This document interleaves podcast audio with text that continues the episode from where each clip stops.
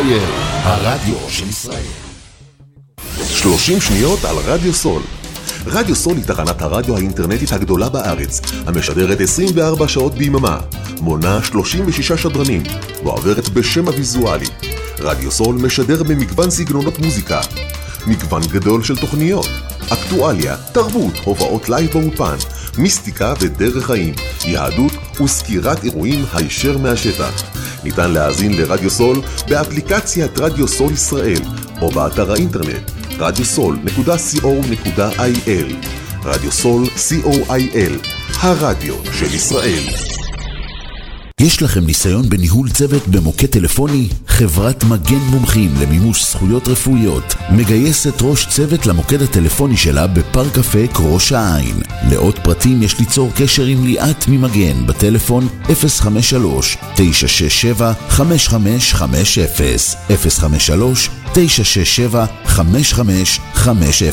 פודקאסט, אחד מהטרנדים החמים שיש היום. רוצים להקליט פודקאסט משלכם?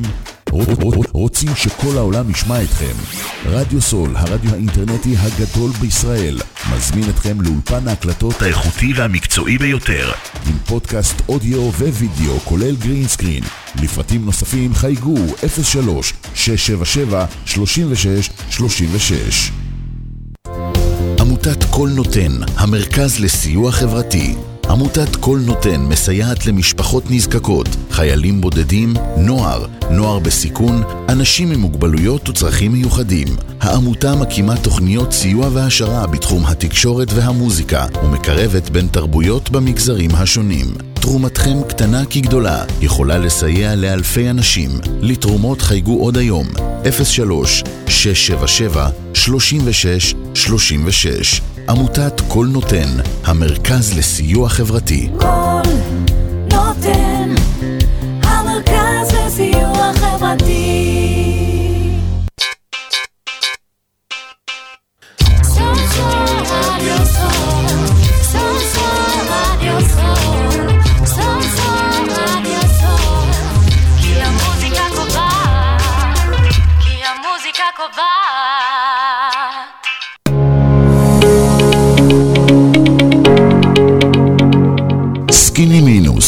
לצאת מהמינוס ולעלות אל מסלול האושר, בהגשת ענבר ראם. שלום וצהריים טובים, אני ענבר ראם, אתם מאזינים לתוכנית סקיני מינוס שמשודרת ברדיו סול כל יום חמישי בשתיים בצהריים. למי ששומע אותנו פעם ראשונה, אני יועצת לכלכלת המשפחה ואני עוזרת למשפחות לעבור ממינוס לפלוס, מהבראה לצמיחה. המטרה של התוכנית לדבר על כסף מכל מיני זוויות. השידור מועבר בלייב בפייסבוק, בפייסבוק של רדיו סול באנגלית. מוזמנים לשלוח לי הודעות במהלך השידור, ומי שרוצה לדבר איתי, ניתן להתקשר למספר 03-677-3636, שלוחה 1 ושלוחה 2. היום, 125 באוקטובר, ארבעה חודשים מאז אותה שבת שחורה, וגם היום, 136 אנשים חטופים בעזה. אחרי ארבעה חודשים, הזמן של החטופים אוזל, וצריך לעשות הכל, אבל הכל, להחזיר אותם הביתה מיד עכשיו. האם חשבתם פעם איך חיים באלפיון העליון? איך זה מרגיש להיות עשיר? היום הזמנתי את איזי רוזוב, שהיה בשנות ה-80 טייקון, כדי שיספר לנו את uh, סיפור חייו המרתק. שלום איזי. שלום. Uh, בוא תציג את עצמך, אתה תעשה את זה בטח הרבה יותר טוב ממני. אני אגיד רק שאם הייתי יועצת שלי אז, אז הייתי גם היום טייקון. אולי? אה, אז טוב, אני זירוזוב בן 80 וחודש. וואו. וואו, אוקיי, באמת, עד כל- 120. עד לא עד 120, עוד 120. עוד 120. עוד 120. בסדר, מקבלת. אמ, העיקר שיהיה בבריאות טובה. עוסק היום בעצם אה, כיועץ מערכות מידע, עצמאי, במשרה מלאה. אה, בנוסף לזה הרש- אה, הרצאות השראה, איך להתמודד עם משברים, אנחנו נדבר, אז ברור.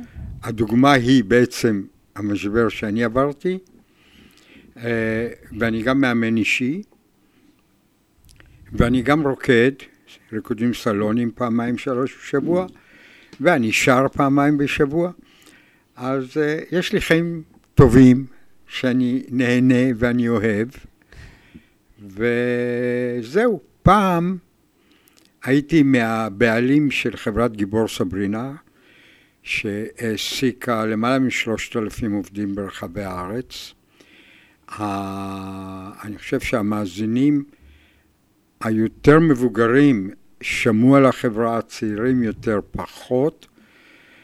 אמ, היו לנו 15 מפעלים, בין השאר הקמנו את המפעל הראשון בהיסטוריה במגזר הדרוזי. אבא שלך. היה ממקימי גבור סברינה, נכון? אבא שלי הקים את העסק. אה, בנוסף לכך, היו לי עסקים משלי. בין השאר, אה, הקמתי את ירחון הרכב אוטו. אה, הייתי יבואן BMW, והייתי נהג מרוצים. אני רוצה להקריא לך משהו, סיפור מתוך ההרצאה שלך, ש... אוקיי. אה, שאתה סיפרת. בשנות ה-80 התנהלו מרוצים, סיפרת עכשיו שהיית נהג מרוצים, אה, באשקלון על מסלול עפר, לעיני קהל של 50 אלף איש לפי אומדן המשטרה. אני עומד על קו הזינוק, הדגל הירוק יורד, רגל על הגז עד הסוף, זינוק, ענן אבק ומשהו לא מסתדר לי. ואז אני מבין שזינקתי ברוורס לעיני 50 אלף איש. ו... ואני קופצת רגע, כי אני חושבת שהמסקנה של זה היא הרבה יותר, זה רק סיפור אחד שמאפיין אותך, ומה שכתבת כמה דקות אחרי, כמה, כמה, קצת, קצת אני קופצת, כשאני נתקל בבעיה, אני מנתח אותה, מפרק לגורמים ועושה רשימה של פתרונות, א', ב', ג', ד', ואז בוחר בפתרון שנראה לי הכי ישים והולך קדימה. ואם זה לא מצליח, אני מסתובב והולך לכיוון אחר. אני כמו איי רובוט, נתקל בקיר, מסתובב והולך לכיוון אחר, אבל אצלי הבטריה אף פעם לא נגמרת. נתת המון ספוילרים להרצאה שלי. אולי, אה, שזה יהיה כן, מעניין, אבל אה, כן, אני חושבת... זה, א', זה, הסיפור שקרה לי. אה, וזה בדיוק, ככה אני מתמודד עם דברים. אני חושב שמה שמעניין בסיפור, חוץ מזה שזה זה היה מצחיק, זה הצחיק אותי. כן. כי למרות שזה קרה לי, פדיחה בלתי רגילה, אבל, אבל זה מצחיק, אז לא יכולתי שלא לצחוק, אבל אני פשוט לא יכולתי לשלוט באוטו, כי התפוצצתי מצחוק. אה, אבל המשכתי, ולא ויתרתי, ורדפתי אחרי כולם, וזה, אני חושב, מה שמאפיין אותי אה, כל חיי. אה, שלא משנה מה שקורה, אה, תמיד יש את המחר, את הרגע הבא, את היום הבא, את השנה הבאה, אה, וממשיכים. זהו. כבר כילד התמודדת עם, אה, היית צריך להתמודד עם אה, אה, אתגר מאוד לא פשוט. מאוד לא פשוט, היות שבבית ספר יסודי, אני ובית ספר יסודי לא כל כך הסתדרנו, כתוצאה מכך הייתה לי תעודה, בואי נגיד, מתוך 13 מקצועות, 12 לא מספיק, ואף תיכון בארץ לא הסכים לקבל אותי, ושלחו אותי לפנימייה באנגליה. וכך בגיל 13 הגעתי, אימא לקחה אותי, ואני השאירה אותי שם, ילד בן 13, לבד, לא מכיר אף אחד, ארץ זרה ולא יודע מילה אנגלית. היית מסוגל לעשות את זה לילדים שלך היום? לא ככה, אבל עשיתי משהו דומה. וכן, וזה היה משבר ענק, ואני חושב שלושה חודשים לא הפסקתי לבכות. אבל גם למדתי להתמודד. ואת מה שאת אמרת, הקראת קודם מתוך ההרצאה שלי, שאני נתקל בבעיה, אני מפרק אותה לגורמים, שם למדתי את זה. למה? מה היה האתגר הכי קשה שם? ילד, בלי אמא, המרחק, בלי אבא, השפה, עם מה- משמעת, עם אה, אומרים לך מה, לעשות, מבחינתך זה כאילו צבא, כן? יש לך שעות שמעירים אותך ויש לך שעות שאתה צריך ללכת לפנימייה יהודית, שאתה צריך להיות בתפילה ובלימודים, ואם אתה לא עושה שיעורים, משגיחים עליך בשיעורים, ואם אתה לא עושה שיעורים, אתה צריך ללמוד אה, בעל פה פרקים מהתנ"ך, אז אתה עושה שיעורים, ופתאום אני מקבל 95 במבחן, ואני בוכה, כי אני חושב שהיה מגיע לי 100. ופתאום אני הופך להיות תלמיד מצטיין, ואני אומר, רגע, איך, איך, איך זה יכול להיות? איך אתה מסביר ו... את זה שפתאום... אה, אותה משמעת שהייתה לי, שהייתי חייב ללמוד, בבית לא למדתי. אני הייתי תולעת ספרים כילד, הייתי מגיע מהבית ספר, בדרך, סליחה, בדרך לוקח אה, בספרייה, ספרייה כזאת אה, שכונתית, ספר, מגיע הביתה, נכנס לחדר, נשכב על המיטה, מתחיל לקרוא את הספר, מסיים אותו באותו יום, מחזיר אותו לספרייה ולוקח ספר אחר. ואימא חשבה שאני עושה שיעורים. Hmm. אז אה, לא, לא היה אה, שום משמעת, שום... אף אחד שהשגיח עליי. וברגע שהשגיחו עליי, הסתבר שיש משהו בראש, קצת, אבל יש. איך אומרים? צריך מבוגר אחד שיאמין... אה, כן. כל ילד כן. צריך מבוגר אחד שיאמין בו. כן. אז אמרת שלילדים שלך היית עושה, עשית את זה בצורה אחרת? בצורה אחרת. אני הייתי שחקן גולף אה, ברמה מאוד גבוהה, ומי שמשחק גולף, גולף זה דרך חיים, זה לא, זה לא משחק, זה הרבה יותר. זה, גולף זה הסם הכי מסוכן שיש. והבן הגדול שלי אה, התחיל לשחק איתי כשהוא היה בן חמש. ואז uh, החלום שלו היה להיות uh, שחקן גולף מקצועי. אז uh, בגיל 16, לי"א וי"ב, שלחתי אותו לפנימייה לארצות הברית. טוב, אבל גיל 16 זה לא גיל 13. כן, זה לא גיל 13. גם זה כן, בא ממנו, אז זה קצת אחרת. אבל, כשהמטוס... טוב, אני לקחתי אותו לשם, ו... גם להשאיר אותו שם זה היה משבר, כי זה הכל יחזיר, יחזיר לי, כן, השאירו כן. אותי שם, אה, בפלורידה, והוא מאוד אכזב אותי, הבן שלי, במקום להיות שחקן גולף מקצועי, הוא גם הפך להיות תלמיד מצטיין, ולא הצליח בגולף. לא שלחתי אותו ללמוד, שלחתי אותו לשחק גולף. יש לי חבר מאוד טוב. שהוא כדורגלן. ובאמת, אה, אני לא אגיד את שמו, אבל הוא באמת מאוד מפורסם. והוא סיפר לי שהבת שלו הלכה ללמוד רפואה. הוא אומר לי, אני לא מבין איך אה, נפלנו כזה דבר במשפחה, ש... אני לא מבין מה עשיתי לא טוב שהיא הלכה ללמוד רפואה. אז כן, אתה בערך אותו דבר. אה, מתי חזרת לארץ מאנגליה? לצבא. לצבא. הייתי שם חמש שנים. חזרתי לצבא, עשיתי שירות צבאי מלא בחיל הקשר. כבר חזרת מישהו אחר. חזרתי כבר uh, בחור בן 18. Uh, עם ערכים אחרים כבר. ערכים לגמרי אחרים, עד היום אני פותח את הדלת לנשים ו- וכולי. כמובן עם אנגלית uh, מאוד מאוד טובה. Uh, היה לי קשה בוא נגיד כשהייתי עומד בתחנת אוטובוס הייתי מפספס אוטובוסים כי הייתי נותן לאחרים לעלות לפניי ואז כבר לא היה מקום. אה, והיה לי קשה קצת להתרגל למנטליטי הישראלי, אבל אה, אה, לומדים, עם הזמן לומדים, היום אני נבחר. זה חוזר אליך, זה כמו אופניים, כן, אתה כן, חוזר לישראל, כן, אתה כן, בזה, אתה כן. חוזר לאותו מקום. כן. מתי בעצם אתה מתחיל להשתלב בעסקים המשפחתיים? טוב, התהליך היה צבא, אחר כך לימודים.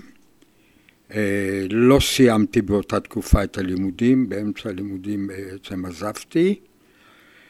אה, ואז התחלתי להשתלב בעסקים המשפחתיים. אה, ממש, אבא שלחתי למפעל, והמפעל היה בהקמה וקיבלנו מכונות ישנות. היו חסרים חלפים, זה היה בבני ברק, ומנהל המפעל לא אהב את זה שהבן של הבוס מסתובב לו בין הרגליים. אז הפכתי לנער שליח, וכשלא היה צורך לקנות איזה חלק שהיה חסר במכונה, ישבתי ועשיתי כלום. אה, ואחרי כמה ימים באתי הביתה, אמרתי לאבא שלי, אני לא הולך לשם יותר, אה, לא נותנים לי עבודה. ואבא שלי נתן עליי צעקה, אמר, עבודה לא נותנים, עבודה לוקחים. למחרת באתי והתחלתי לחפש מה אני יכול לקחת, וראיתי שקרטונים זרוקים. פתחתי אותם, ראיתי שזה חומר גלם, לא מסודר, לא ממוין, לא ספור. התחלתי לסדר, נהייתי מחסנאי. ואז המפעל פתאום כבר התחיל להגיע לשלב שהוא אוטוטו מתחיל לפעול, ואין לנו פועלות. אז גייסתי פועלות, שלחתי אותן להכשרה. אז נהייתי גם כאילו מנהל ייצור, ואז מה מייצרים, איזה צבעים, גרבונים, איזה צבעים, איזה מידות, איזה זה, אף אחד לא, לא תכנן שום דבר. אז התחלתי לתכנן, אז הייתי גם מחלקת תכנון וייצור. וככה ממש משמה עליתי, אה, והמפעל הלך וגדל והתפתח. ואז הקימו מחלקה דומה במפעל המרכזי שלנו בקריית שמונה, אבל הרבה יותר גדולה.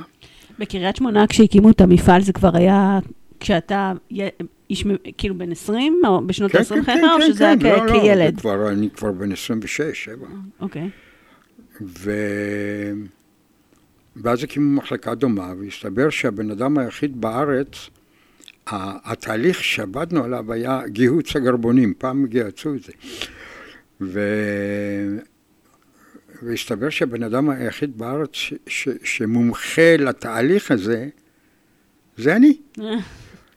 אז אה, ואת הייתי כבר ההתמחות נשוי. כאילו מ- מבני ברק לקחת, מהמפעל כן, בבני כן, ברק. כן, כן. הייתי כבר נשוי, תינוק בן שישה שבועות, 1969. אה, שנה עתירת קטיושות בקריית שמונה, ואימא, לא, אתה לא נוסע, אבל הייתי בן 26, 7, משהו כזה, כל חיי גידלו אותי כציוני. אז לא הצליחו עכשיו להגיד לי לא. לקחתי, הכנסתי את האישה, את הילד לאוטו, ונסענו, הגענו שנה נהדרת בקריית שמונה, אמנם רק שנה, אבל עד היום כשאני מגיע לכניסה לקריית שמונה, יש בי מין התרגשות כזאת, זה, זה לא יאומן. תגיד, כילד הסתובבת במפעלים של, של המשפחה? הסתובבת, הסתובבת עם אבא שלך? כן, כן, כן, כן. כילד בעיקר, אבא שלי התחיל את... Uh, uh, כשהוא עלה ארצה, העסקים הראשונים שלו היו תחנות קמח. הוא הקים תחנת קמח בירושלים. לפני איזה שנה, שנתיים, היה בעיתון שהולכים להרוס את המבנה שמה אה, לטובת שכונת מגורים, וכל השכנים שמה אה, התנגדו כי ראו בזה אתר מורשת כבר וכולי. אז הוא הקים שם, והיינו נוסעים לשם הרבה, וזה, והוא הקים אחר כך גם אה, תחנת קמח ביפו. שם היינו באים הרבה, והיינו בחופשים, והיינו עובדים וכולי. ואז אבא שלי נכנס לתחום הטקסטיל, תחילה הוא נכנס כשותף בקיטן. אז הייתי בא למפעל בקיטן וכולי, ואז הקמנו את קיטן דימונה, ומדינת ישראל הקימה את הכור הגרעיני, ואמרו שמקימים אה, מפעל טקסטיל. ו... וזהו, אז כן, הי- היינו מסתובבים שם כ... כ- מה הדבר שלמדת מאבא שלך? מה הדבר שכאילו הכי לקחת לחיים, ש- שעות של אה, כאילו, של מנטורינג שאבא שלך עשה לך, גם כילד וגם בטח כאיש מבוגר, בתחילת הדרך במפעל? אז תראי, אה, אה, יש כמה דברים. אה, אני, אני מספר גם בהרצאות ואני מבין עד כמה אבא שלי השפיע עליי. אבל כשאני התחלתי לעבוד ביום הראשון, זאת אומרת, זה שאמר עבודה לא נותנים, עבודה לוקחים, זה דבר, אבל עוד לפני כן, שהוא שלח אותי לעבוד, הוא אמר לי, "אה, העובדים הם הנכס הכי חשוב של העסק. הוא אמר לי, ואתה לא מורם מעם, אתה רק בתפקיד אחר. וואו, איזה משפט. וזה משפט שהולך איתי כל חיי. וגם כשהייתי במרומו של עולם, ממש טייקון, טס מחלקה ראשונה, קונקורד, מה לא, אף פעם לא חשבתי שבגלל שיש לי כסף, אני יותר טוב או יותר חכם מאחרים. ותמיד הסתכלתי לאנשים בגובה העיניים. ו- וזה, אני חושב, אולי הדבר הכי חשוב שאבא שלי הכניס לי, כן? אתה לא מורם מעם. איך זה בא לידי ביטוי ב... יש לך איזה סיפור? ש... תראי, זה בא לידי ביטוי בזה שכל הזמן היחס שלי לעובדים היה יוצא מהכלל, והייתי איתם חבר. אה, לדוגמה, אה, בקריית שמונה, אה, היה, נסעתי לארבעה ימים לנסיעת עבודה בחו"ל. כל כולו ארבעה ימים. אז אני חוזר אחרי ארבעה ימים, נכנסות אליי למשרד אה, משלחת של בנות עם בומבוניירה ענקית, הכי גדולה שראיתי בחיים, ועליה מודבק תקליט To Serve with Love. וזה כל כך מרגש, וזה עוד ספוילר להרצאה. ומה קורה אם רוצים, אם צריכים לפטר מישהו? כאילו, זה... עדיין קיבלו את אה, זה יפה? עדיין... אה, בואי נגיד, מה שהיה קורה, שאם הייתי צריך לפטר מישהו, וזה היה כמעט לא קרה, אבל היה יוצא ממני ואומר, איזה מסכן איזי. אמ, אבל אה, אני נורא מאמין, התהליך מתחיל בקליטת בן אדם. אז קודם כל צריך לדעת לבחור את האנשים. כן. אבל ברגע שהבן אדם ישנו, הכל עכשיו תלוי במנהל הישיר שלו, וגם המחקרים מוכיחים שזה הדבר הכי חשוב לעובד. נכון. המנהל הישיר, לא המשכורת, לא ההטבות, לא ההייטק, לא זה, אלא הישיר. מחקרים מראים שככל שהעובד מחובר יותר למקום עבודה, מרגיש יותר שייכות, מרגיש יותר... אה, אה, הוא מרגיש יותר נאמנות. ו, וזה לא, לא עניין... הוא, ככל שהוא מרגיש יותר משמעותי, ככה הוא מרגיש יותר נאמנות, נכון. ולא לא דווקא תנאי שכר הם אלה שגורמים לזה, אלא היחס. ו, ואני כל הזמן אומר שבצבא הערך העליון זה אחריי. נכון. ואיכשהו זה לא, זה לא עובר מהצבא לחיים האזרחיים משום מה. אבל אצלי זה תמיד היה. ו, ולכן, אה, ת, תמיד, אף פעם לא הייתי צריך להגיד למישהו מה לעשות, תמיד הייתי מבקש, כן? ועצם זה שאני מבקש, עושים. זה היה איזי ביקש. העולם יכול... אה, זה- כן, זהו. מדהים. אז אה, ומגיבור סברינה, כאילו, לאן התחלת את העסקים ה... אה, מה שקרה הוא, כן, אני נסעתי מטעם גיבור סברינה להקים מפעל בהונג קונג, ושנה נהדרת בהונג קונג. במשפחה איתך, בהונג קונג? כן, כן, כן, כן.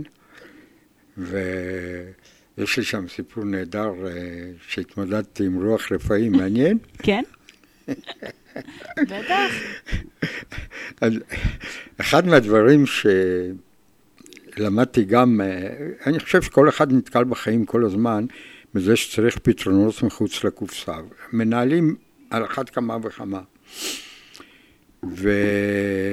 ומסתבר שאני לא חושב מחוץ לקופסה, אני מנפץ את הקופסה. ואני יושב לי במשרד בהונג קונג, יש לי 200 עובדות, פתאום אני שומע צווחות, היסטריה, אני פותח את הדלת, 200 בנות רצות החוצה בצווחות, גוסט, גוסט, גוסט, מה גוסט? אני רץ אחרי, מה קרה? מסתבר שאחת הבנות טענה שהיא ראתה רוח רפאים במפעל. מה עושים? אני קודם כל מתאפק לא לצחוק, הן עומדות על המדרכה, תארו לכם, דמיינו, הן עומדות על המדרכה, רועדות ו- רועדות, בוכות, מחובקות, ואתה רוצות אומר ללכת לעצמך, מה זה הביתה, השטויות האלה? לא רק זה, מה זה השטויות ולהתאפק לא לצחוק, אלא יש לי שניות להחזיר אותם לעבודה. זה לא, אני לא יכול לקרוא לאיזה כהני דת או משהו, עד שהם יגיעו כבר לא יהיה שם אף אחד. המפעל יקבל מוניטין שיש שם רוח רפאים, ואז אה, אני לא יכול לגייס יותר, אפשר לסגור את הבסטה. והגלגלים בראש מסתובבים, מה עושים, מה עושים, מה עושים, ואז קפץ לי רעיון. If you can't beat them, Join them. join them. הקמתי מזבח לרוח רפאים בתוך המפעל. אז זה עוד לא מצחיק. אחרי שהקמתי את המזבח, קרטונים, כיסאות, כאילו, שאלת שולחנות, אותם אז מה דברים, עושים, איך לא, מתמודדים עם הכוס? לא, בא- באה אליי משלחת של בנות ואומרת לי, סר, the ghost needs to eat. וכל בוקר הייתי מביא לו מנת אוכל וזורק את האוכל ש... אה, שהוא לא אכל אתמול. וזה הרגיע את ה... כן, עבדו, חזרו לעבודה, יפה. נגמר. אנחנו, מדהים, סיפור מדהים. ו... אבל שאלת בעצם, ואז כשחזרתי ארצה, אז ככה הייתה שאלה לאן אני אכנס, לאיזה תפקידים וזה, ואז פתאום הייתה הזדמנות לקנות מפעל טקסטיל כושל, קטן, לייצור חומרי גלם לתעשיית הטקסטיל, ואני יזם בדם, רואה הזדמנות, פועל, רכשתי אותו, ועזבתי בעצם את היום-יום בעבודה, במפעלים, בעסקים המשפחתיים, התחלתי לפתח את העסקים שלי, והפכתי אותו, עשיתי שם מהפכות על פניו וכולי, משם אוטו, משם BMW, אז רגע, אנחנו נעשה הפסקה קצרה, נשמיע שיר, אה, אה, את השיר של ריטה, אני גרה מול המים, ואחר כך נמשיך, אה, אוקיי. על, על, נספר על, על החלק שלך ב-BMW.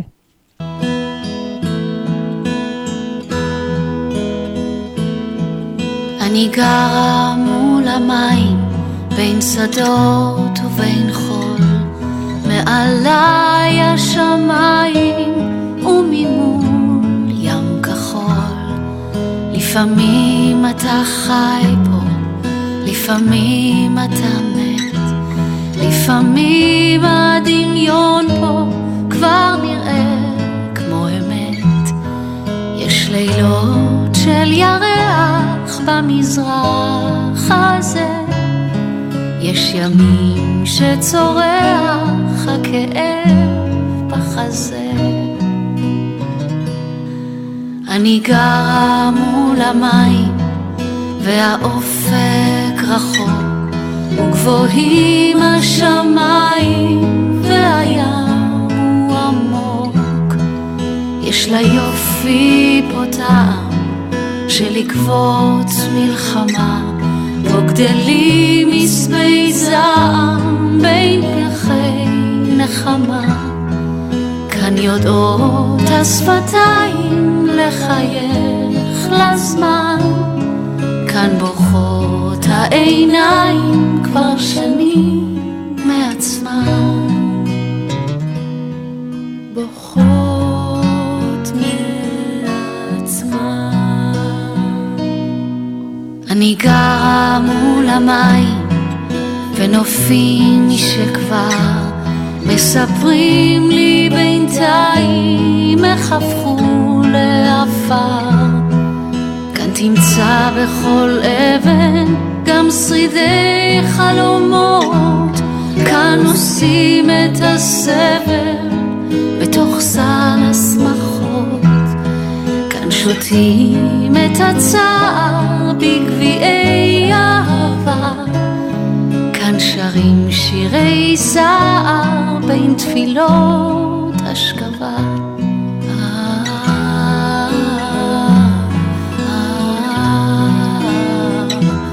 מעליי השמיים וממול ים כחול.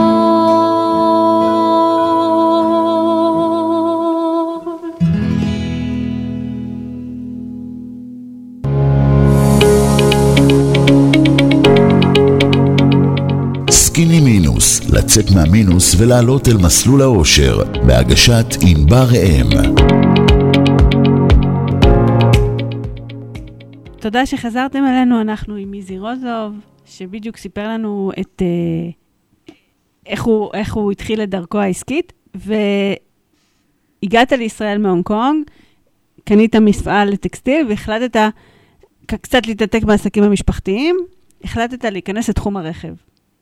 כן. למה דווקא תחום הרכב? איך הגעת לזה? כל חייך היית בעולם כל- הטקסטיל. תראי, עולם הטקסטיל זה היה בעצם אה, אבא שלי, אפשר להגיד גם עולם תחנות הקמח, כן? לאבא שלי הייתה סיסמה, דרך אגב, הוא אמר, לחם לאכול ובגד ללבוש. זה מה שהוא עסק. אה, אני הייתי אה, חולה הגה, עדיין, ותחום הרכב תמיד תמיד עניין אותי, תמיד היו לי מכוניות מטורפות וכולי. ו... איך זה הכרתי בחור בשם רוני אהרונוביץ', שהוא היה ההורים ותומים של תרבות הרכב המודרנית בישראל, במרוצי המכוניות בישראל וכולי. והתיידדנו, והוא עבד אז כעורך, היה עיתון בשם טורבו, והוא התפטר ובא אליי ואמר בוא נקים עיתון חדש. אז הקמנו עיתון חדש. עיתון אוטו. לקחנו, כן, את עיתון אוטו, לקחנו עוד שותף, את דני פרמצ'נקו, וככה שלושתנו יצאנו לדרך. ואיך הגעת להיות יבואן של אה, BMW? כאש, בשנה הראשונה של העיתון אני ניהלתי אותו. ואתה עיתונאי רכב, ואתה מסתובב כל הזמן בין היבואנים. ואז שמעתי שהחברה עומדת, אה, היובן הישראלי עומד למכירה. עשינו משא ומתן קצר ורכשתי אותו. הבדיחה בתל אביב הייתה שרציתי לקנות לאשתי רכב, אז קניתי את כל החברה. לפחות היא קיבלה רכב. כן. אה, זהו, אה, התקופה אז אה, בעולם הרכב הייתה תקופה ממש לא דומה להיום. קודם כל היה פיקוח מחירים. והפיקוח מחירים היה פיקוח על מתח שיווק. היה מותר לנו להרוויח 14% ממחיר הרכב לפני מס, תעשו את זה, זה בערך חמישה אחוז ממחיר הרכב לצרכן. והיבואנים הגדולים והוותיקים, את עיקר, עיקר ההכנסות שלהם היו מחלפים. BMW זה היה כמויות קטנות, אז אה, חלפים לא היו ביזנס משהו. ו... וזה זה היה מאתגר. עכשיו, דבר נוסף היה שהמילה שירות לקוחות, או צמד המילים הזה, לא היה קיים בשוק הרכב אז, בכלל, אצל אף אחד. זה היה מסחר סוסים. ואני רציתי ש... להקים חברה, או ש... לשנות את החברה, שהיא תיראה כמו באירופה או בארצות הברית. והשקעתי המון כסף והמון זמן, אה, גם באולמות תצוגה, גם ברשת, גם במוסכים, איך הם צריכים לראות, איזה רצפה, איך ה- הליפטים שלהם יהיו ו- והכל. אה, והייתה אז בדיחה של-BMW יש הגה קטן כדי שאפשר יהיה לנהוג בו עם אזיקים. ואני עשיתי מהפך במוניטין של... אה, כן, כן, אני זוכרת בתור ילדה ש... ששוק, כמה שאני זוכרת, כן, אני לא... גם הייתי. אז ילדה נערה בשנות ה-80, וגם אה, שוק הרכב, מבחינתי סוג לבן, הכל אה, תופס, כן. אני לא מבינה בזה כלום.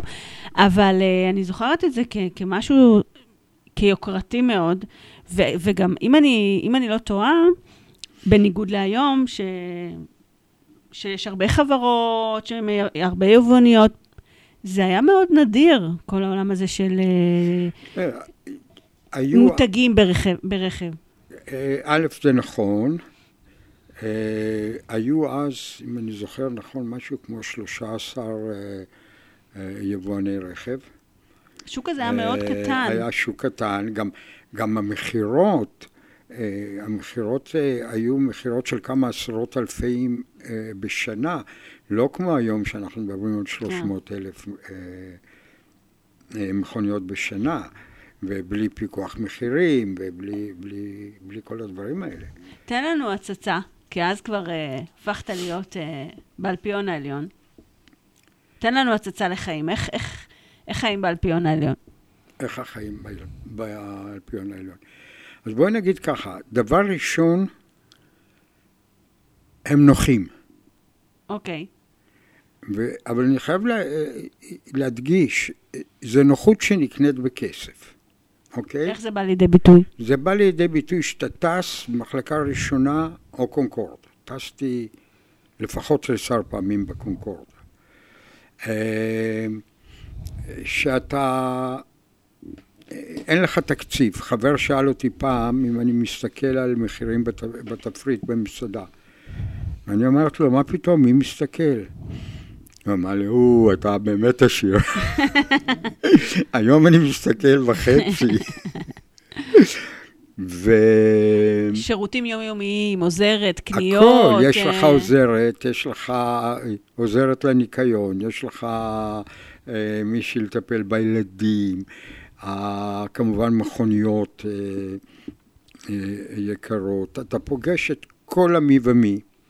שרים, חברי כנסת, אה, ראשי ערים, בנקאים וכולי. אתה הולך לכל מיני אירועים של צדקה או תרומות וכולי, שעולה אלף שקל של אז, הכניסה. אתה מרגיש שמתחשבים יותר בדעתך?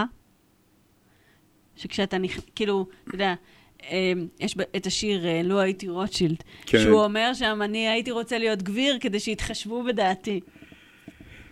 אה, התחשבו בדעתי, התחשבו בי, אבל אה, בואי נגיד ככה, אם הייתי צריך משהו בבנק, אז לא הכרתי את הפקידה. התקשרתי למנהל הבנק. ברור. כן? אז אין ספק, גם מיסטר רוזה ומיסטר רוזה ומיסטר... היה מלון בניו יורק שהייתי אה, גר שם באופן קבוע. הייתי מגיע עם הלימוזינה כמובן, והשוער היה פותח את הדלת ואומר לי Welcome back מיסטר רוזו. כן? זאת אומרת, זיהו אותי, הייתי נכנס למסעדה, הייתי רואה אנשים שרואים אותי ומיד מישהו מתרחש ככה וכולם מסתכלים. אה, אני חושב שפחות או יותר אם היום אם נוחי דנקנר הולך ברחוב, מזהים אותו, ככה אני הייתי. אה, וכמו שאני אומר, זה היה נוח בצורה בלתי רגילה, הרבה נסיעות לחו"ל, הרבה גולף, הרבה סקי, אה, הרבה... ויחד עם זה, זה מעניין, עם כל ה... בילויים, אה, לא רק בילויים, גם עסקים בחו"ל וכולי. הייתי נוסע ל-BMW פעמיים בחודש, אז אה, זה היה הנסיעות האלה. אז עם כל, עם כל זה, לא החסרתי אף רגע חשוב בחיים של הילדים שלי. ו- וזה מה שאני חושב, הדבר הכי חשוב, מה שהיה, לא יום הולדת, לא יום גיוס, לא יום, שום דבר שהיה אה, חשוב, איזה משחק, בואי נגיד כבר הרבה שנים אחר כך, שכבר לא היה לי. הבן השני שלי הוא מוזיקאי, הוא מלחין ועורך מוזיקה לקולנוע, הוא גר בלוס אנג'לס, והוא הלחין קטע קלאס, אה, קלאסי לרביעיית מיתרים, והיה קונצרט שניגנו את הקטע הזה. אה, לראשונה, פרמיירה של הזה, ואני טסתי, הגעתי ביום הקונצרט, ולמחרת חזרתי ארצה. זאת אומרת, לא, אין כזה דבר שמשהו אצל הילדים וכולי, שאני לא אהיה שם. אה, ספר לנו על הנפילה. אה, כאילו, אתה, לרגע, אני, אני רואה אותך משייט שם ב... באלפיון העליון, אבל אני אוריד אותך כן, לקרקע. אבל, אבל הנה, הסיפור הזה של... אה, אה, עם הקונצרט של הבן שלי, כבר היה בשנים האחרונות, כבר הרבה הרבה אחרי האלפיון העליון. הנפילה הייתה מאוד, בואי נגיד, פשוטה. BMW שינו טכנולוגיה.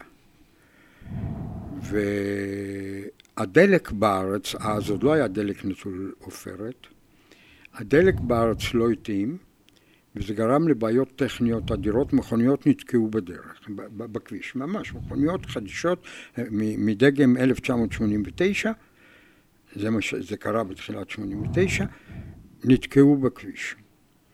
עכשיו, BMW לא הסכים בשום פנים ואופן לתת לנו גיבוי.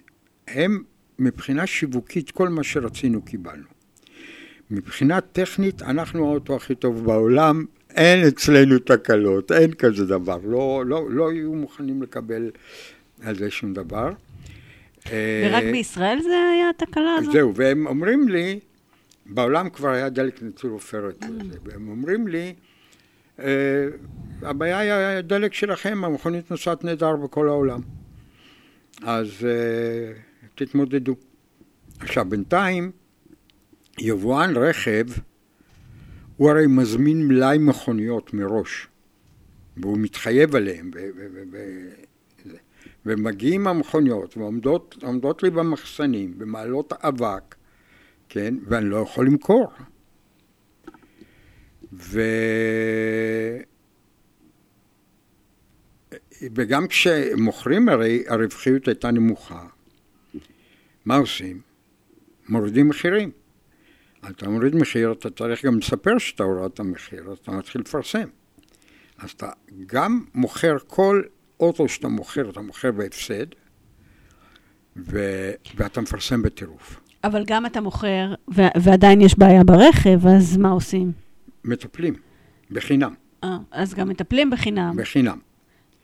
וזה נפתר בח- מתישהו הבעיה הזאת, או שהיא... כן, כן, כן, כן. הם, אה, זה נפתר, אבל זה כבר היה מאוחר מדי, אה, וזה נפתר בצורה, עוד פעם, מחשבה מחוץ לקופסה. אה, ממש לאחר הנפילה שסגרו, נשיא BMW הגיע לארץ לביקור. אה, לא, לא, הוא לא בא לביקור אלינו, אבל אני אירחתי אותו כבר כזה, וקיבלתי הוראה מראש שאסור לי לדבר איתו על הדלק וכולי. אספתי אותו משדה התעופה, ואנחנו נוסעים לירושלים, לקינג דיוויד, והוא אומר לי, מה נשמע, וזה, ואז אני מנצל את ההזדמנות, ככה סמולטוק, הוא יושב לידי, ואני אומר לו, טוב, יש לנו בעיה עם האינג'קטורים, עם הזה. אז הוא אומר לי, טוב, אז הבעיה היא אה, של הדלק שלכם, לא, לא שלנו. אני אומר לו, אתה יודע מה, אתה צודק. אז מה דעתך שתמכרו לארץ מכוניות עם דלק, אה, שמכוונות לדלק נטול עופרת? אומר, זה לא יתאים, כי אין לכם דלק נטול עופרת. אני אומר לו, אתם פה מוכרים מכוניות שלא מתאימות לדלק שלנו. זה ברור. אוקיי. עכשיו, במכוניות היקרות, הסדרה 7, הבעיה הייתה באינג'קטורים, שהם היו נסתמים. בסדרה 7 היו אינג'קטורים מאוד יקרים, שניקו את עצמם. אז הוא נתן הוראה להתחיל לשלוח לארץ את האינג'קטורים אבל האלה. זה כבר היה מאוחר. אבל זה היה כבר מאוחר בשבילי. איך זה ללכת לישון אה, טייקון ולקום... אה,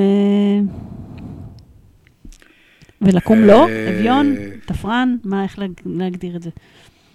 תפרן, בלי רכוש. מה עשית עם המכוניות? כאילו, מכרת להם בחזרה? לא, לא, מכרנו... מכרתם את זה. אבל בהפסד. ניסינו לייצא חלק לא הצלחנו, וזה בהפסד גדול. אה, מה עושים? אתה קם בבוקר, אתה מיליונר, אתה הולך לישון אתה תפרן, אתה בלי רכוש, בלי חסכונות, בלי פנסיה, בלי דירה, בלי... הבנק יקל הכל? הבנקים, נושים, הכל. אני גם, אחד מהדברים שקיבלתי מאבא, כן? שאין מצב שאני נשאר עם חובות אה, לאחרים ואני נשאר עם כסף. אז אני צריך את כל מה שיש לי לתת אה, וכולי. והייתי בעצם כמו חייל אה, אחרי הצבא, אבל בלי המענק. מה שהיה לי בכיס זה היה הרכוש שלי. ואתה עובר לדירה שכורה. וצריך להתחיל מההתחלה? וצריך להתחיל מההתחלה. בן כמה היית? 47. קשה? קשוח? קשוח, ואתה מנסה דבר אחד, לא הולך, דבר שני, איי רובוט. איי רובוט. איי רובוט, עד שהגעתי לתחום המערכות מידע, ושם באמת אה, מאוד הצלחתי. אה, אני מומחה למערכת בשם SAP, ותמיד הייתי חולה, חולה הגה מצד אחד וחולה מחשבים מצד שני, אז. והתוכנה, SAP, היא בעצם תוכנה שמנהלת עסקים, ואני הבנתי בתהליכים עסקיים.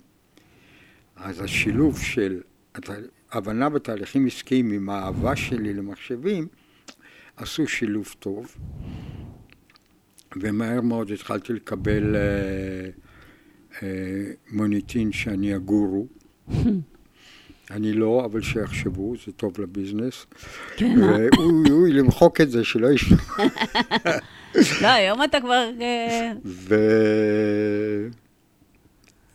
וזהו, ו- the rest is history, מה שאומרים. מהניסיון שלך, היית למעלה, היית למטה.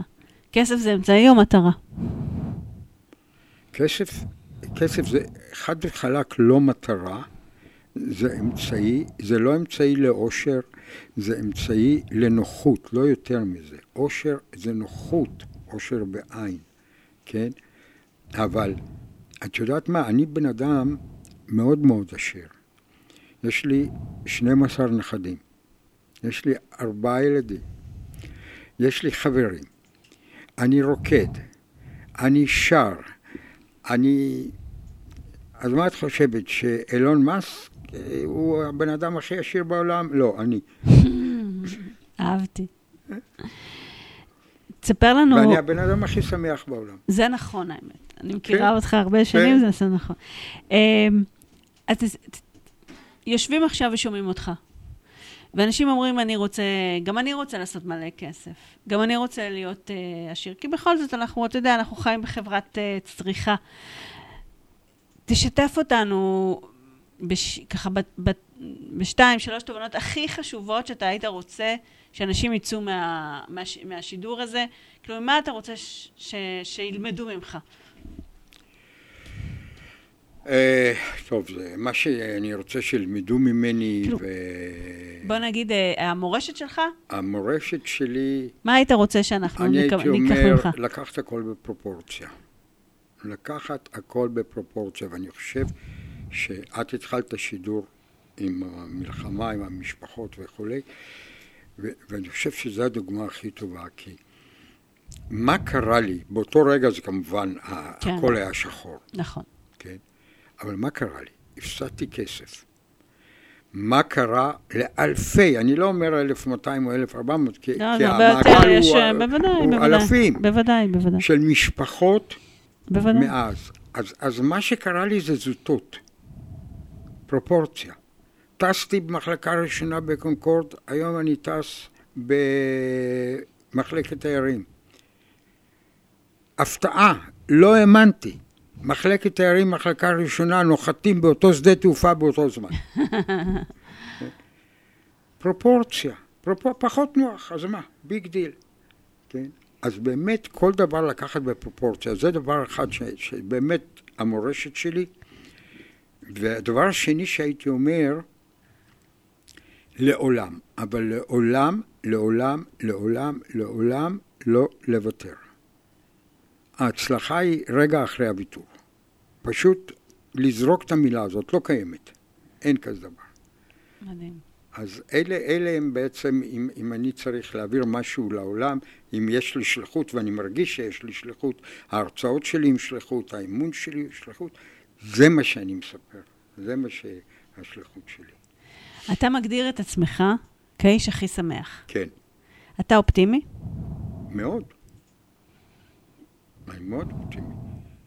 זה ברור שהכל יהיה טוב. ההרצאה שלי קוראים לה יהיה טוב. אז... אה, אבל את יודעת למה אני האיש הכי שמח בעולם? למה?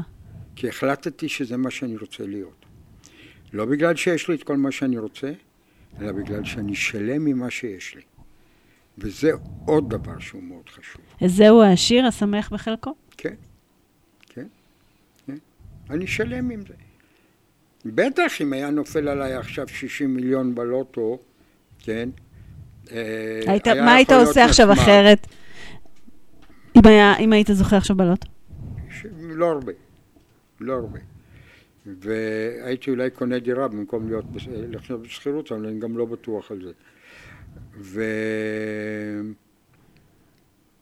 אה, אבל אה, טוב לי, אני מתפרנס, אה, אני נהנה, אני, אני נהנה, אני נהנה מהחיים, אני הולך למכון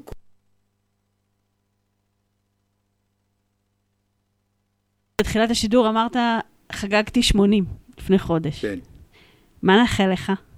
עוד 120, עוד 120? ככה. כן. שתמשיך ליצור, לשיר, לרקוד, כן, כן, ליהנות מהמשפחה. כן, איזי, תודה רבה שהיית איתנו. בכיף. אני רוצה להגיד לכם, אה, אם היו אוספים את כל הכסף שיש בעולם ומחלקים אותו שוב באופן זהה לכולם, העשירים היו שוב עשירים והעניים היו שוב עניים אחרי כמה זמן. למה? כי יש מיתוס כזה. אנשים חושבים שאנשים עשירים הם אנשים מצליחים, שמקבלים החלטות כלכליות, שעושים אקסלים, שמבינים בכלכלה, אה, שיש להם מזל. אה, לאורך השנים פגשתי הרבה אנשים עשירים, והרבה אנשים מצליחים, ואני רוצה לשבור מיתוס. עם כל הכבוד אה, לכל הפעולות האלה, ויש יש כבוד לכל הפעולות הכלכליות האלה, אבל עדיין אנשים עשירים חושבים אחרת. אנשים עשירים, יש להם הרגלי כסף אחרים. והשינוי, אם גם אנחנו רוצים להצליח, אז פשוט אנחנו צריכים להתנהג כמוהם. אנחנו צריכים לאמץ את אותם הרגלי חשיבה, את, אותה, את אותם הרגלי כסף, ופשוט לאמץ אותם. אמ, אז אני רוצה להודות לאיזי שהרא- שהגיע אלינו היום וסיפר לנו מסיפור חייו ושיתף אותנו. באמת, אה, אני מקווה שקיבלתם מזה השראה אה, איך, אה, איך, לחשוב, איך לחשוב באמת אחרת, איך לאמץ הרגלים אחרים.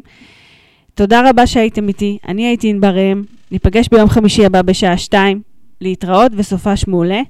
ולסיום, אני, אני רוצה, אה, כתודה רבה לאיזי שהיה פה, אה, באמת, אה, אחד ההשראה הכי גדולה שהוא נותן לנו זה באמת שאין גבול, ובכל גיל אתם יכולים ליהנות מהחיים. ולכן אני, אני, אני רוצה להשמיע לכם שיר שאיזי שר, אה, "אהי שקטה", בגרסת אה, איזי רוזוב. תודה רבה שהייתם איתי, סוף שבוע מעולה, אנחנו נתראה ביום חמישי הבא בשעה שתיים.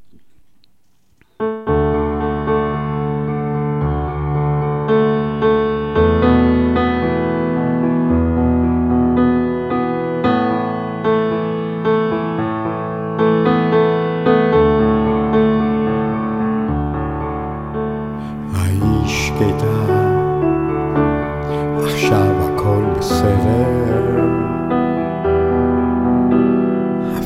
אפילו המחנק עומד להשתחרר. זה לא הגיהנום, ובטח לא גן עדן. זה העולם שיש. ואין עולם אחר. היי שקטה כאילו דופי כאילו אוויר נותן לך הגנה כאילו עצרות כבר מתגבשות ליופי כאילו מעפר פורחת שושנה שקטה כמו לא עברת אף פעם כמו לא היית צרימה בנוף המטופח כמו ראית כף יד מתוך אגרוף הזעם כמו אלומת האור הנה מצא אותך שקטה כאילו. אין בך דופי כאילו אוויר נותן לך הגנה. כאילו הצרות כבר מתגבשות ליופי כאילו מעפר פורחת שושנה. היי שקטה כמה אפשר לשטוח את הפגיעות מבלי לחשוש מהשפלה? כאילו הפגיעות עצמה היא סוג של כוח כאילו השלווה היא חוף הבהלה היי שקטה כאילו אין בך דופי כאילו אוויר נותן לך הגנה כאילו הצרות כבר מתגבשות ליופי כאילו מעפר.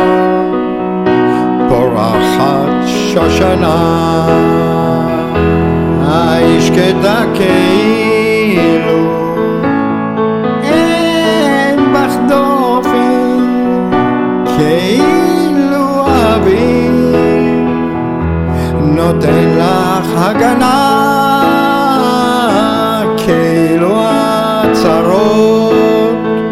כבר מתגבשות ליופי כאילו מעפר פורחת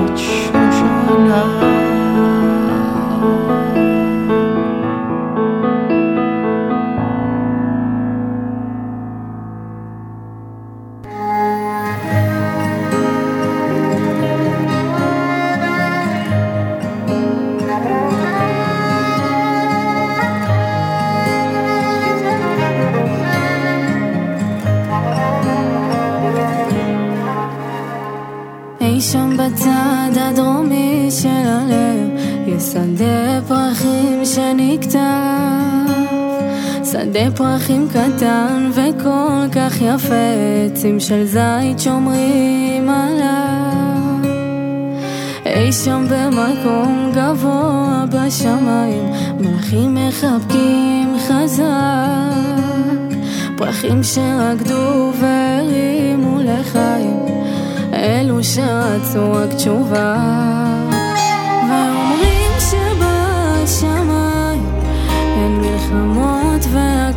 שם שקט. אומרים שהעיניים לא יודעות דמעות וכאב מותר שם לשמוח, מותר שם לצחוק לשיר שירים על אהבה. בזמן שחושך לאט מתגלה